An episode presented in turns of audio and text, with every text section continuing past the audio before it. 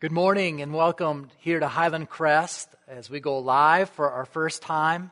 And what a morning to do it here on Resurrection Day two thousand twenty.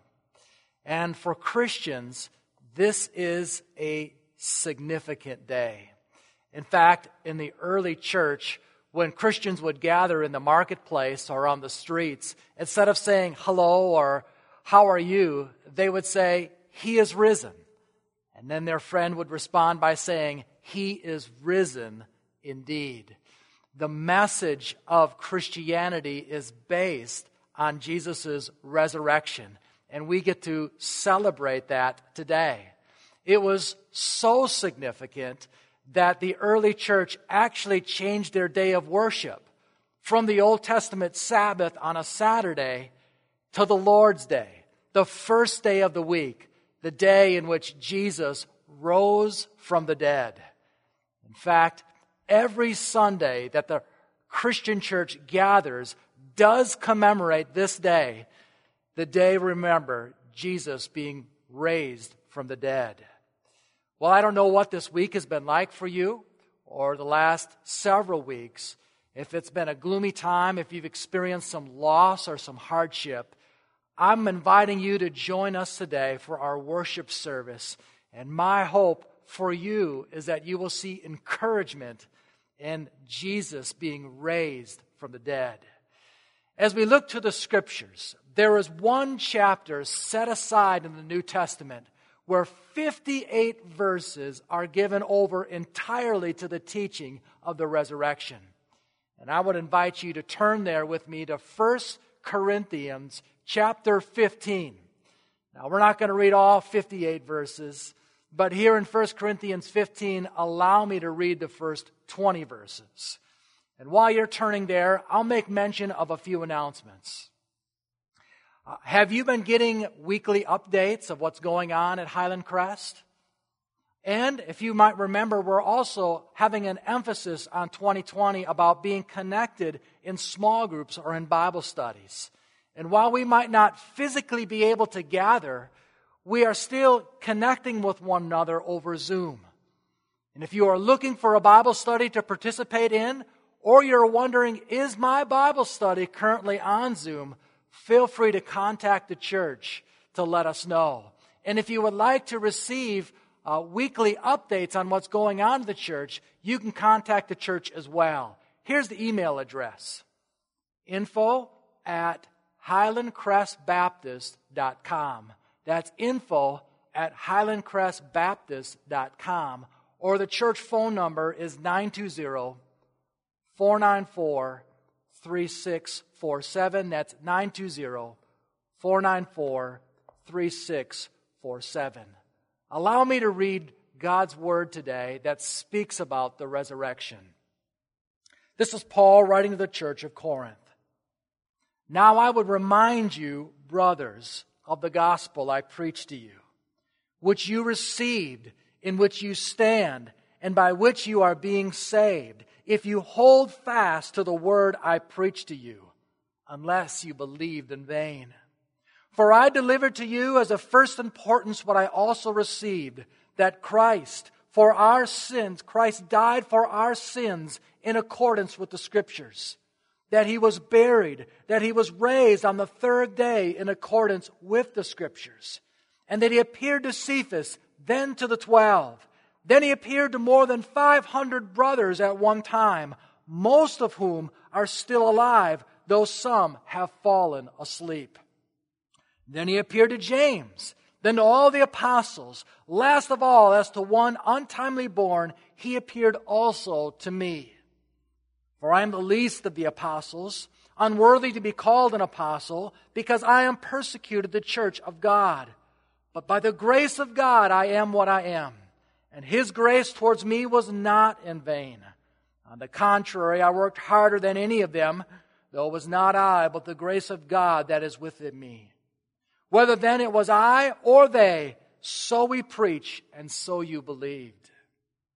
Now if Christ is proclaimed as raised from the dead, how can some of you say there is no resurrection of the dead?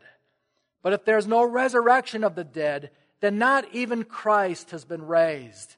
And if Christ has not been raised, then our preaching is in vain, and your faith is in vain.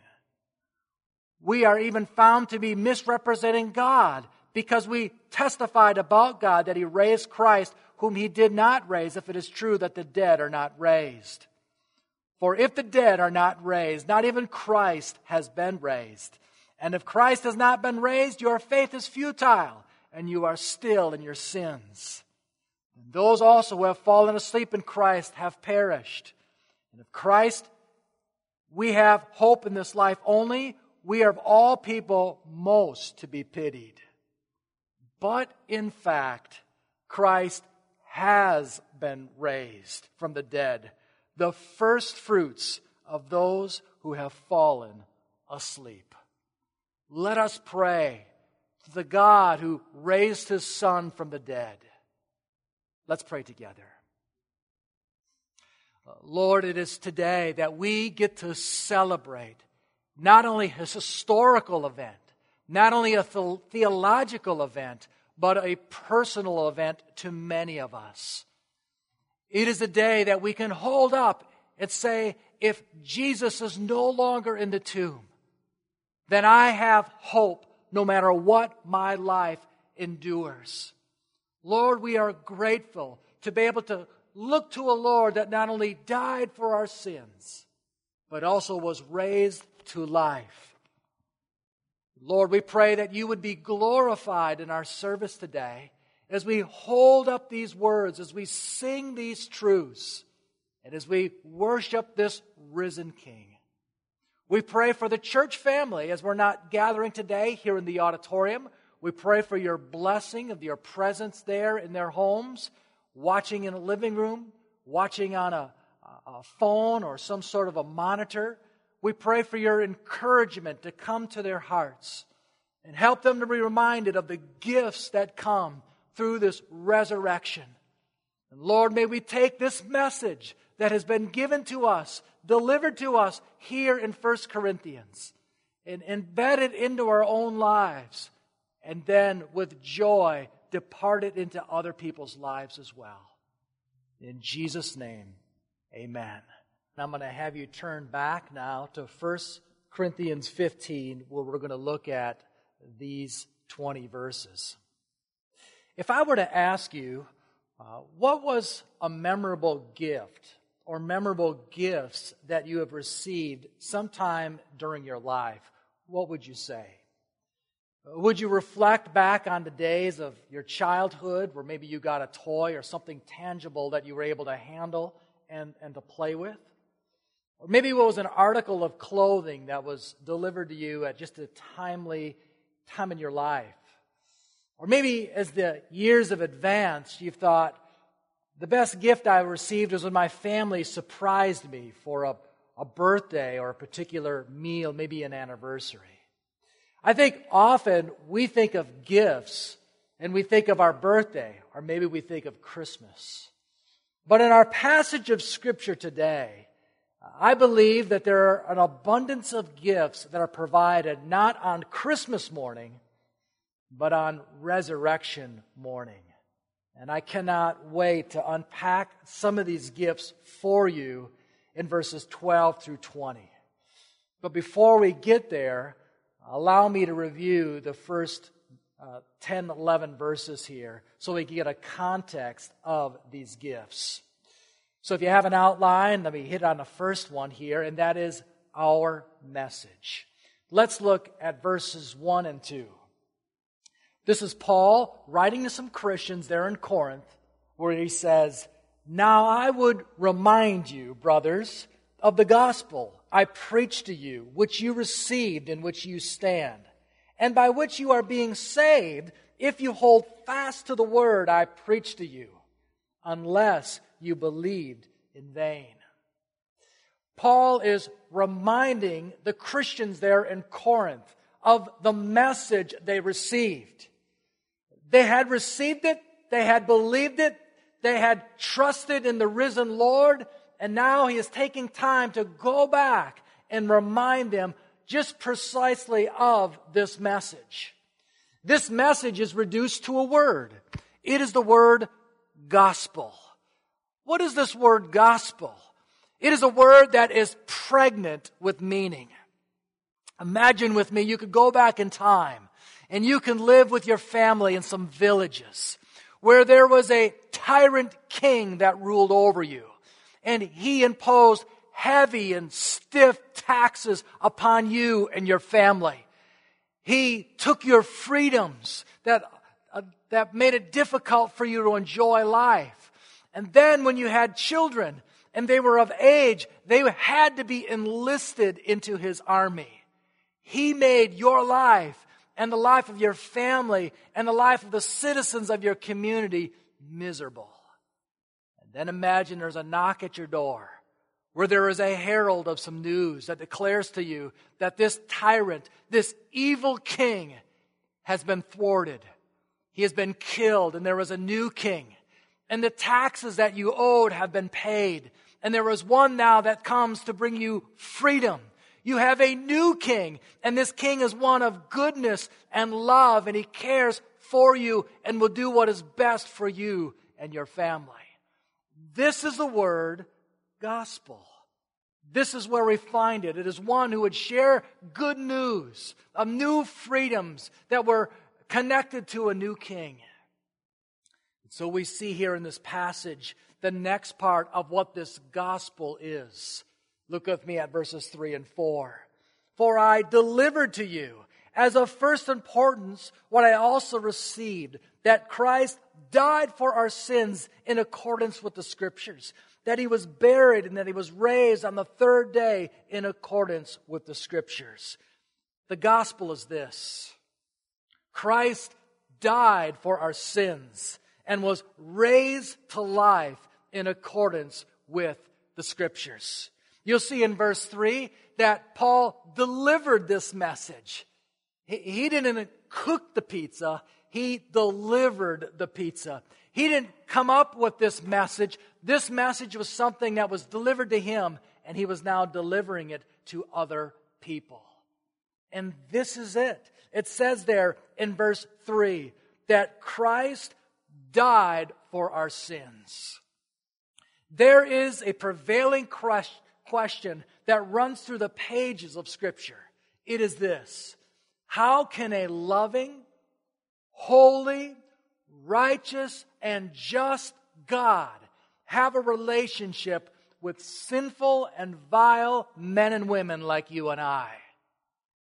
How can he do it? And there is this tension that runs throughout the pages of Scripture. It is a tension that men and women have wrestled with throughout the ages. And the answer to that question is found in the Scriptures. And one verse in particular that I could point you to is Romans chapter three, verse twenty-six, where it speaks about God being both the just and also the justifier. He is able to preserve his goodness and his righteousness and his justice by also making a way, by being the one who actually justifies us in our sin. So on Good Friday, we remember and we celebrate that one has come to take the blow that was deserved for us. We committed the crime, we broke the law, but Jesus' one Son received the penalty. It is strange, is it not, that us Christians would take time out and remember Good Friday. It is strange that we would, throughout our church year, celebrate that by taking the Lord's Supper, that our leader was crucified brutally on a cross. How can we do that? Because of the empty tomb. Because on resurrection morning, he was raised to life. So this is the good news, that Christ died for our sins, but that is not all of the gospel. You see it here in the next part of verse three. It says, in accordance with the Scriptures, and then as verse four, that he was buried. That means he was actually dead. And then the next part says that he was raised on the third day in accordance with the Scriptures. Christ died for our sins. He was buried, and on the third day he was raised to life. And Paul is going out of his way to say, I'm delivering this to you. This is in accordance with the Scriptures. This is not my message. It is the message of God. So that is our message. Now let us consider, secondly, in our outline, our proof. There is no question here for the Christians in Corinth whether Jesus was raised from the dead. They all knew that. The question that is being tackled here in First Corinthians chapter fifteen is, what about us? What about other men and women when they die? Will they come back from the dead? Will there be a, a resurrection for them, not of the physical body, but of their soul, and then ultimately of their physical body? And this is what he is addressing. He is saying, yes, because Jesus was raised from the dead. He is the first fruits, and we too will be raised from the dead. So here's the proof of, of Jesus being raised from the dead. Look with me at verse five.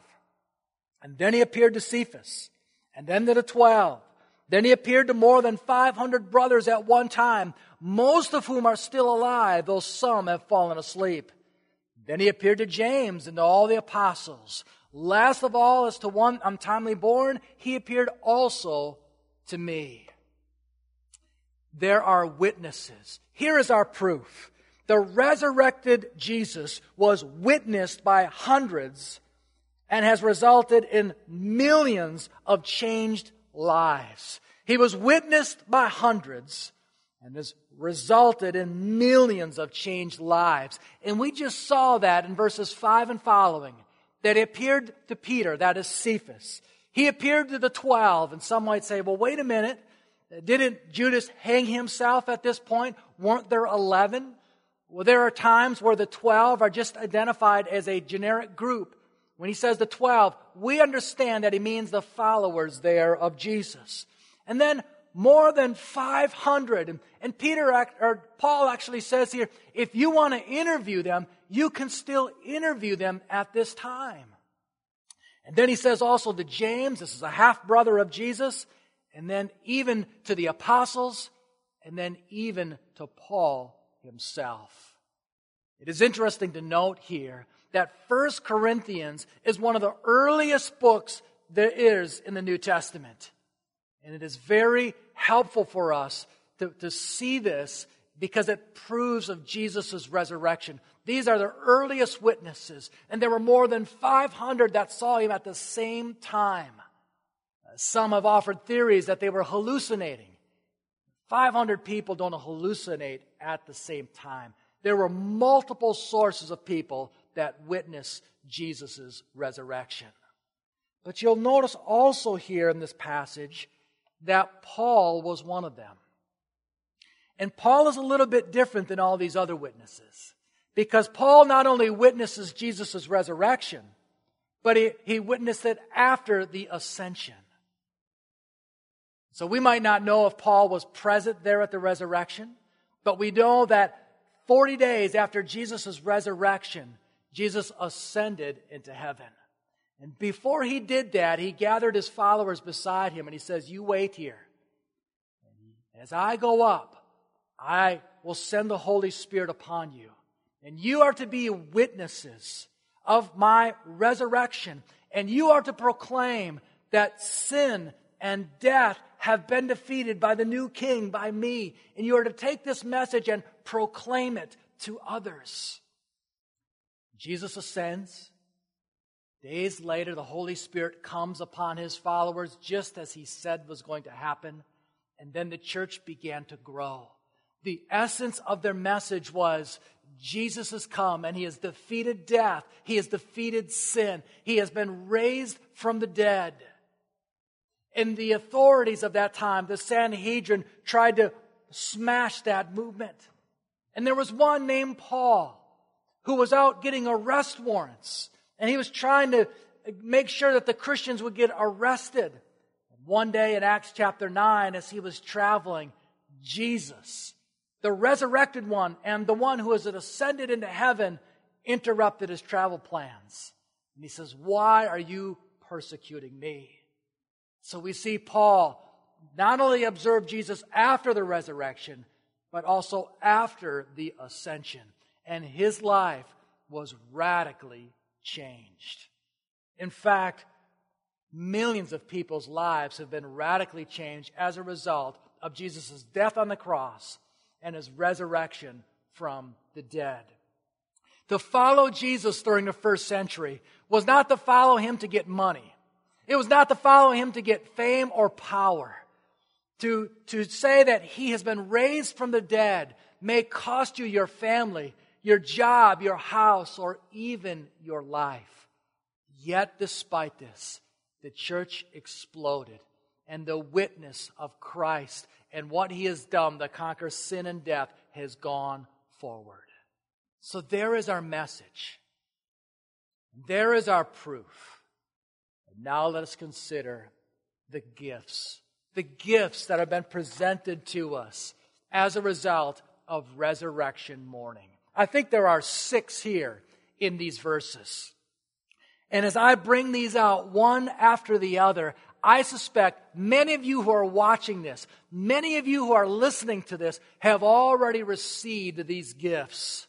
And for you, it's going to be a blessing to hear them all over again. There's an old hymn that we like to sing. It's the hymn, "I Love to Tell the Story." And verse four of that hymn goes like this.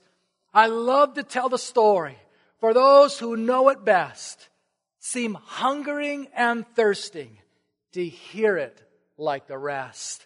And when in scenes of glory I sing the new, new song, 'twill be the old, old story that I have loved so long." It was said of Pastor Martin Lloyd-Jones, a pastor at Westminster Chapel in London, that there were times where he would hear the gospel and he would just kick back and think, "Oh, this news is so good. I wish I could get saved all over again." And may that be the case for you, Christian, this morning, as you are reminded of the gifts that have been presented to you on resurrection morning. The first gift is that of forgiveness. Now, in verses twelve through twenty, what you have is Paul saying, if Jesus was not raised from the dead, then all these tragic consequences would follow. But then he says in verse twenty, but in fact, Christ has been raised from the dead. So what I'd like to do this morning is to take these tragic consequences and actually spin them to just state truths, positive gifts that are given to those who embrace the resurrection of Christ. The first is forgiveness. If you look with me at verse seventeen, it says this, "And if Christ has not been raised, your faith is futile and your sin and you're still in your sins. But Christ has been raised, so you're no longer in your sins. You've been forgiven of your sins." And this morning, maybe you've had your sins forgiven already, or this morning I am I'm presenting to you a gift that you can have your sins forgiven. You see, Jesus absorbed God's justice on your behalf. You may have committed the crime, and you may, may be sweating out the consequences, but Jesus took the blow.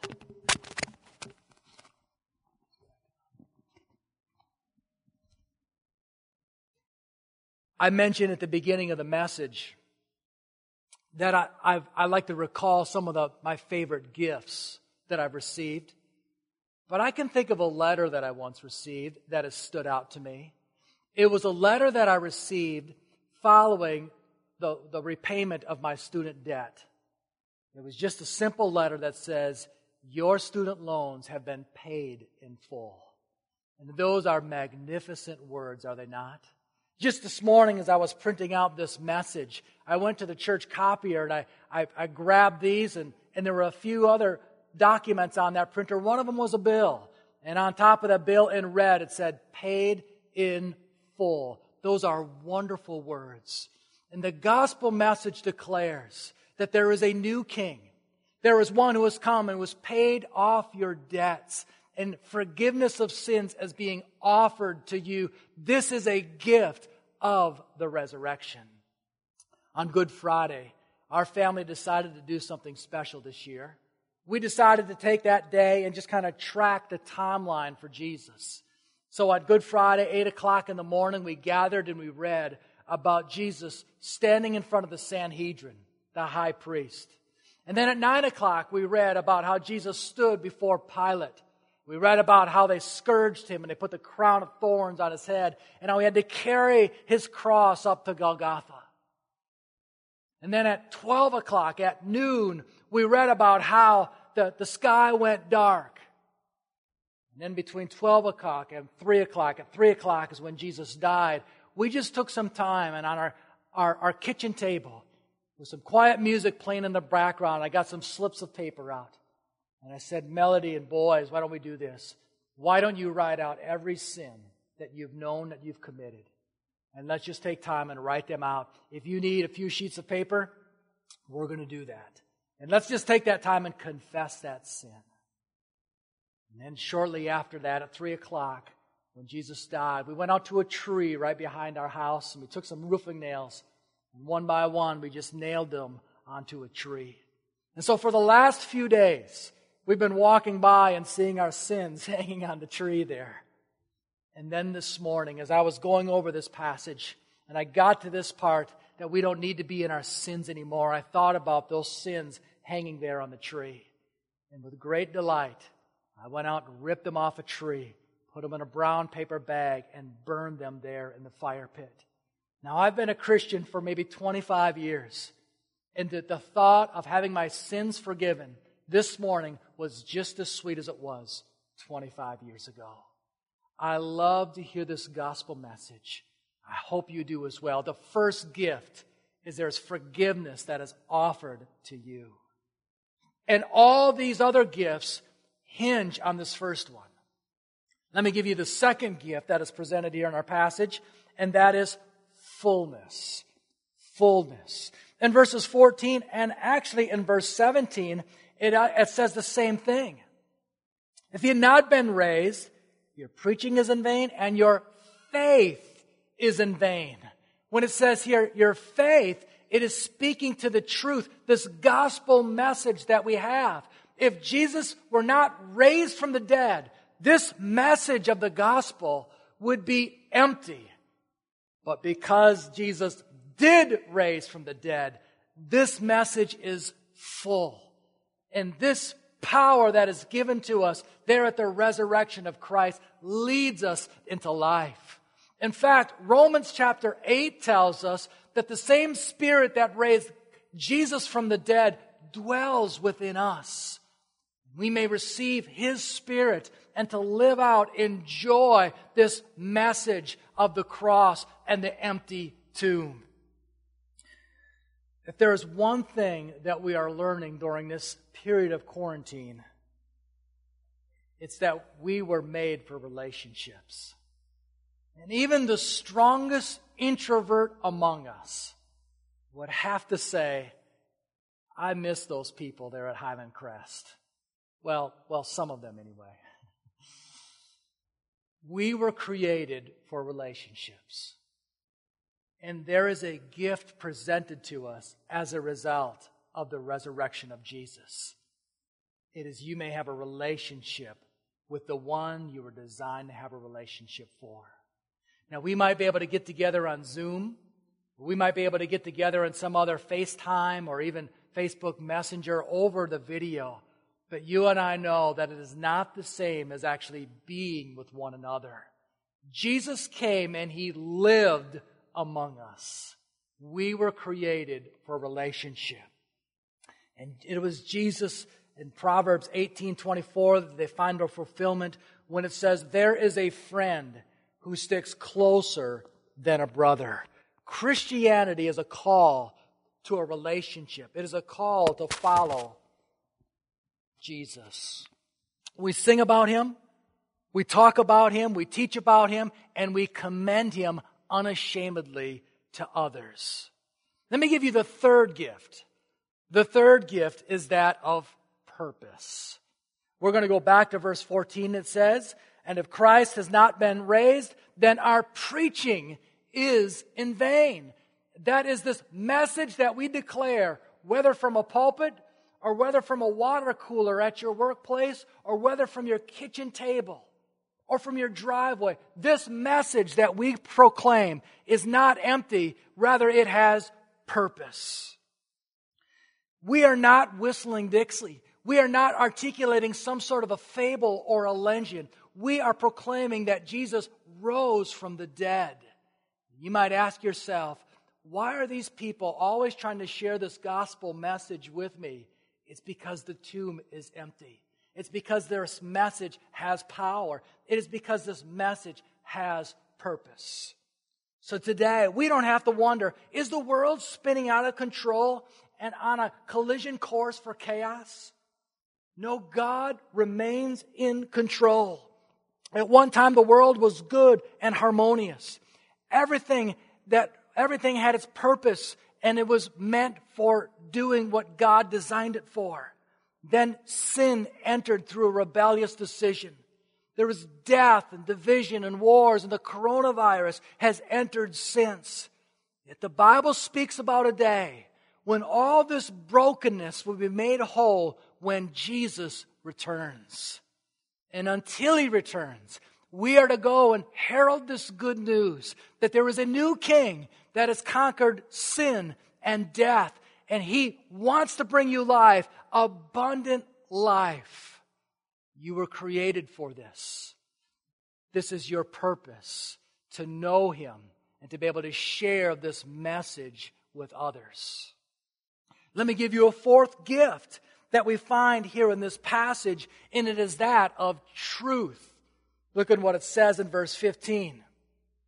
We are even found to be misrepresenting God because we have testified about God that He raised Christ. If Jesus did not raise from the dead, then we would be misrepresenting God. But because Jesus did raise from the dead, we are telling the truth about God.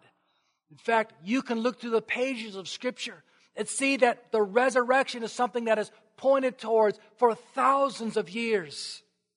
We can see in Psalm chapter sixteen, verse ten, where it is said of Jesus, "For you will not abandon my soul to Sheol, or you and let your Holy One see corruption." There was another prophecy also in Isaiah fifty-three, verse ten, where it speaks about this crucified one will have his days prolonged, speaking of the resurrection of Jesus. We can think of Jesus' own ministry. In John chapter two, Jesus said, "Destroy this temple, and in three days I will raise it up." Or we can think about in Matthew chapter twelve, verse forty, where Jesus says, "For just as Jonah was three days and three nights in the belly of the great fish, so will the Son of Man be three days and three nights in the heart of the earth."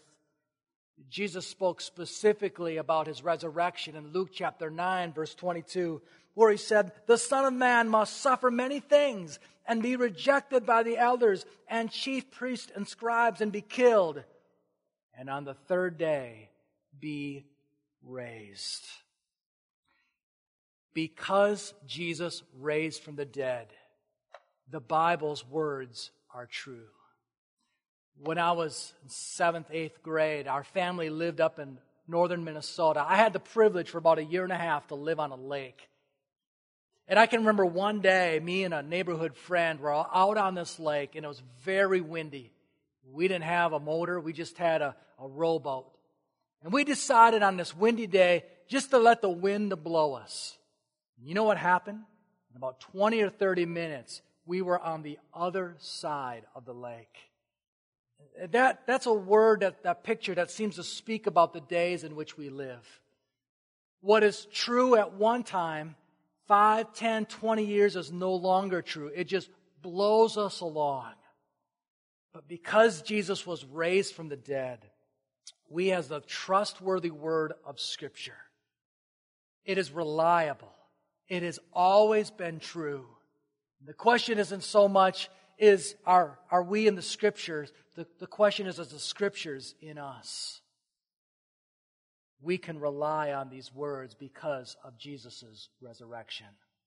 Let me give to you another, the fifth. The fifth of these gifts, we find it here in verse eighteen.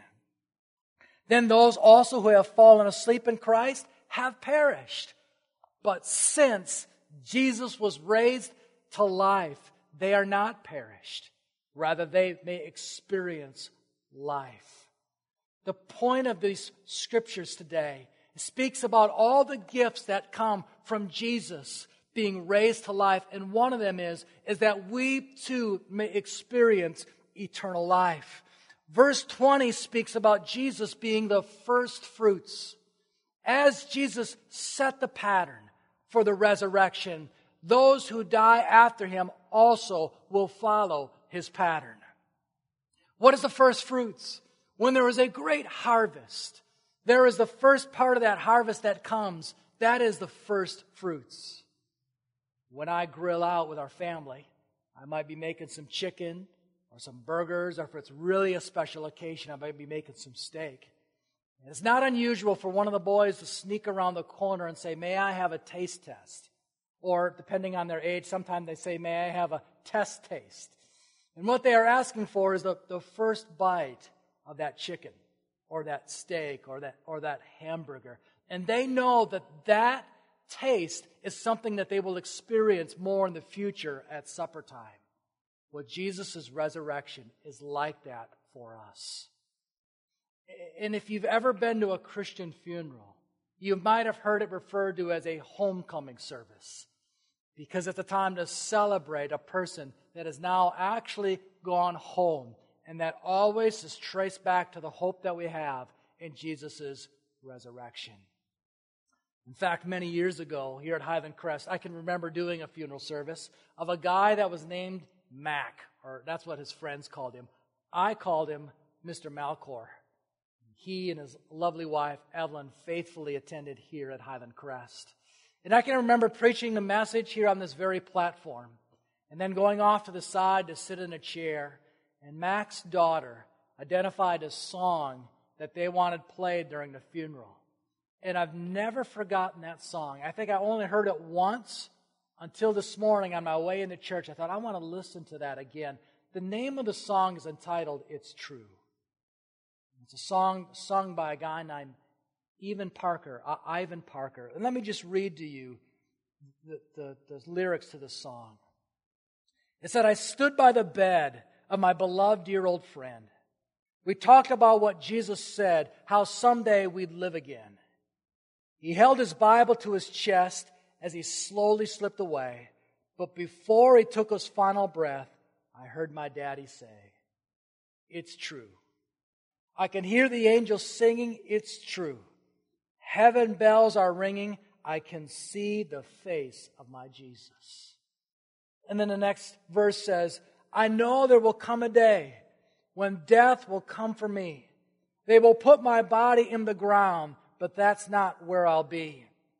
So when I have those fears and doubts about what lies ahead, I just think about my dear old dad and the last two words he said. It's true." And it is true. Those Christian loved ones that have gone on before us, if you are a believer, you will see again. And that is a gift that is presented to us as a result of resurrection morning. Let me give you the last one here that we see in this passage, and that is hope. Look with me here at verse nineteen. "If in Christ we have hope in this life only, we are of all people most to be pitied." If all there is is this life, then have pity on us. But that is not all there is to this life. In fact, we are very hopeful people. We might say the opposite of pity is to be revered and respected. But we can have hope in these days. I believe it was last Sunday where our own Surgeon General, Jerome Adams, declared this last week to be our nine eleven, to be our Pearl Harbor because of covid nineteen. But as Christians, armed with the truth that Jesus has been raised from the dead, we can have hope. Hope that the worst thing that could happen to us is death. And that would actually be the best thing that would happen to us, is that we would get to see Jesus face to face. Historically, Christians have served during this time because of this hope. This isn't the only pandemic that we've ever had. And so why don't we take a page from history to look and see how people have served in the past. And I'd encourage you to look for opportunities around you to serve. This past week, there are three different opportunities that we've spoken about. Maybe you are under quarantine right now, and that is the place for you. There have been some in our church that have identified some hospitals to say, can we make some masks for those healthcare workers? And you can contact the church and let them know about that. Or maybe there's a way that you could help. There are some people that need food. We've been contacted by our uh, school district here of Green Bay that said, would you come and, and would you help distribute food to some families that are not able to get to schools to pick that food up? Or maybe you could help bring food to others in our community. Maybe they're shut in. Maybe they're the older people that cannot get out. Here's the point. There's the gift of hope that we have that we can present to others. So let me conclude this with this thought. How do we receive these gifts? Do we just come by and take the gifts that we want? I can remember several years ago at the wildlife sanctuary, there were a few fishing clubs in Green Bay that had got together, and they were offering free fishing poles and free tackle boxes to kids. And so we loaded up our boys and we went down to the wildlife sanctuary, and there each one of them got a pole and a tackle box. And as I watched the kids go up and gather them, I would see them just quickly grab it, snatch it away, and then walk back to their parents. Is that what this looks like for these six gifts? Do we just sort of grab them and then go back to our own way of life? Well, here's the conclusion.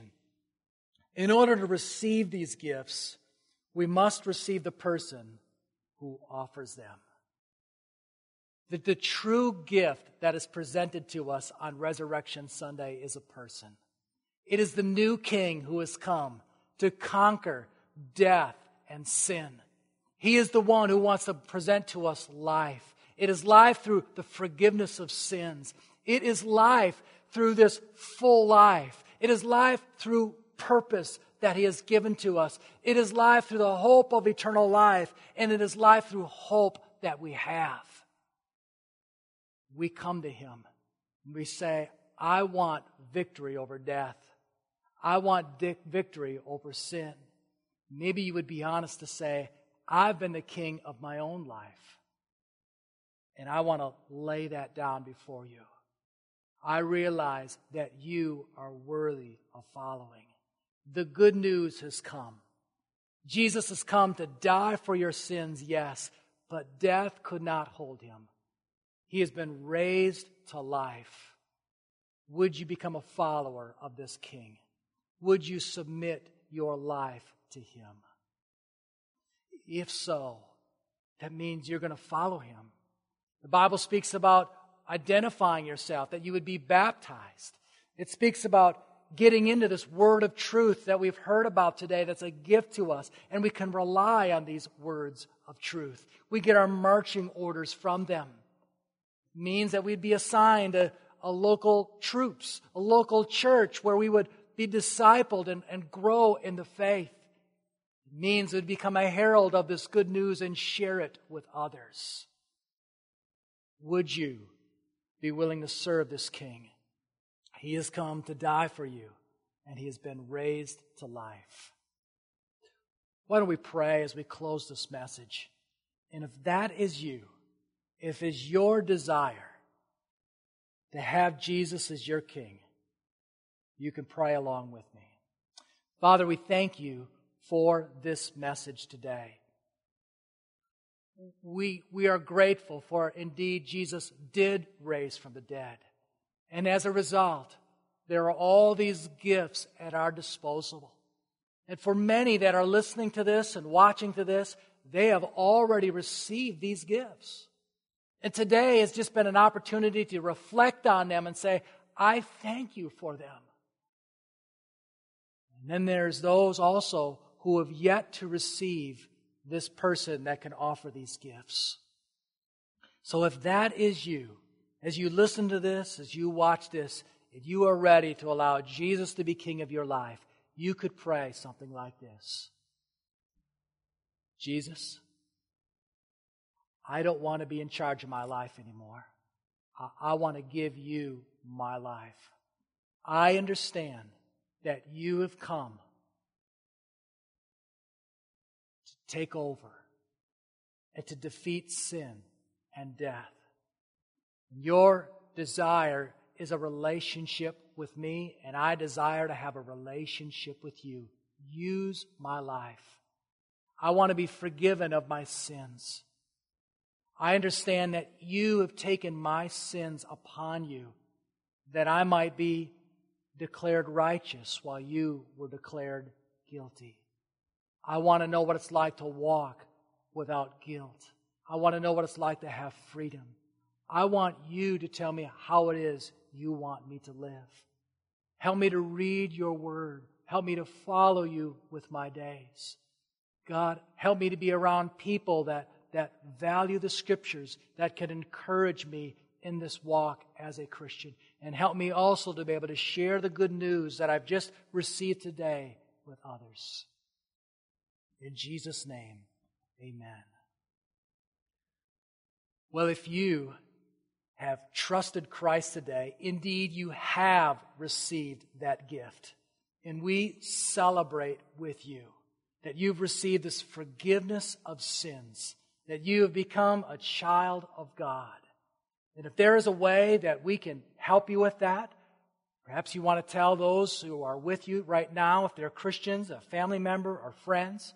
But if there's a way that we can encourage you by getting you a Bible or by getting you on, on, on the track of knowing what does it look like in these first few days to become a Christian, we would be delighted to help you with that. You can contact us here at Highland Crest, and we would be happy to follow up with you.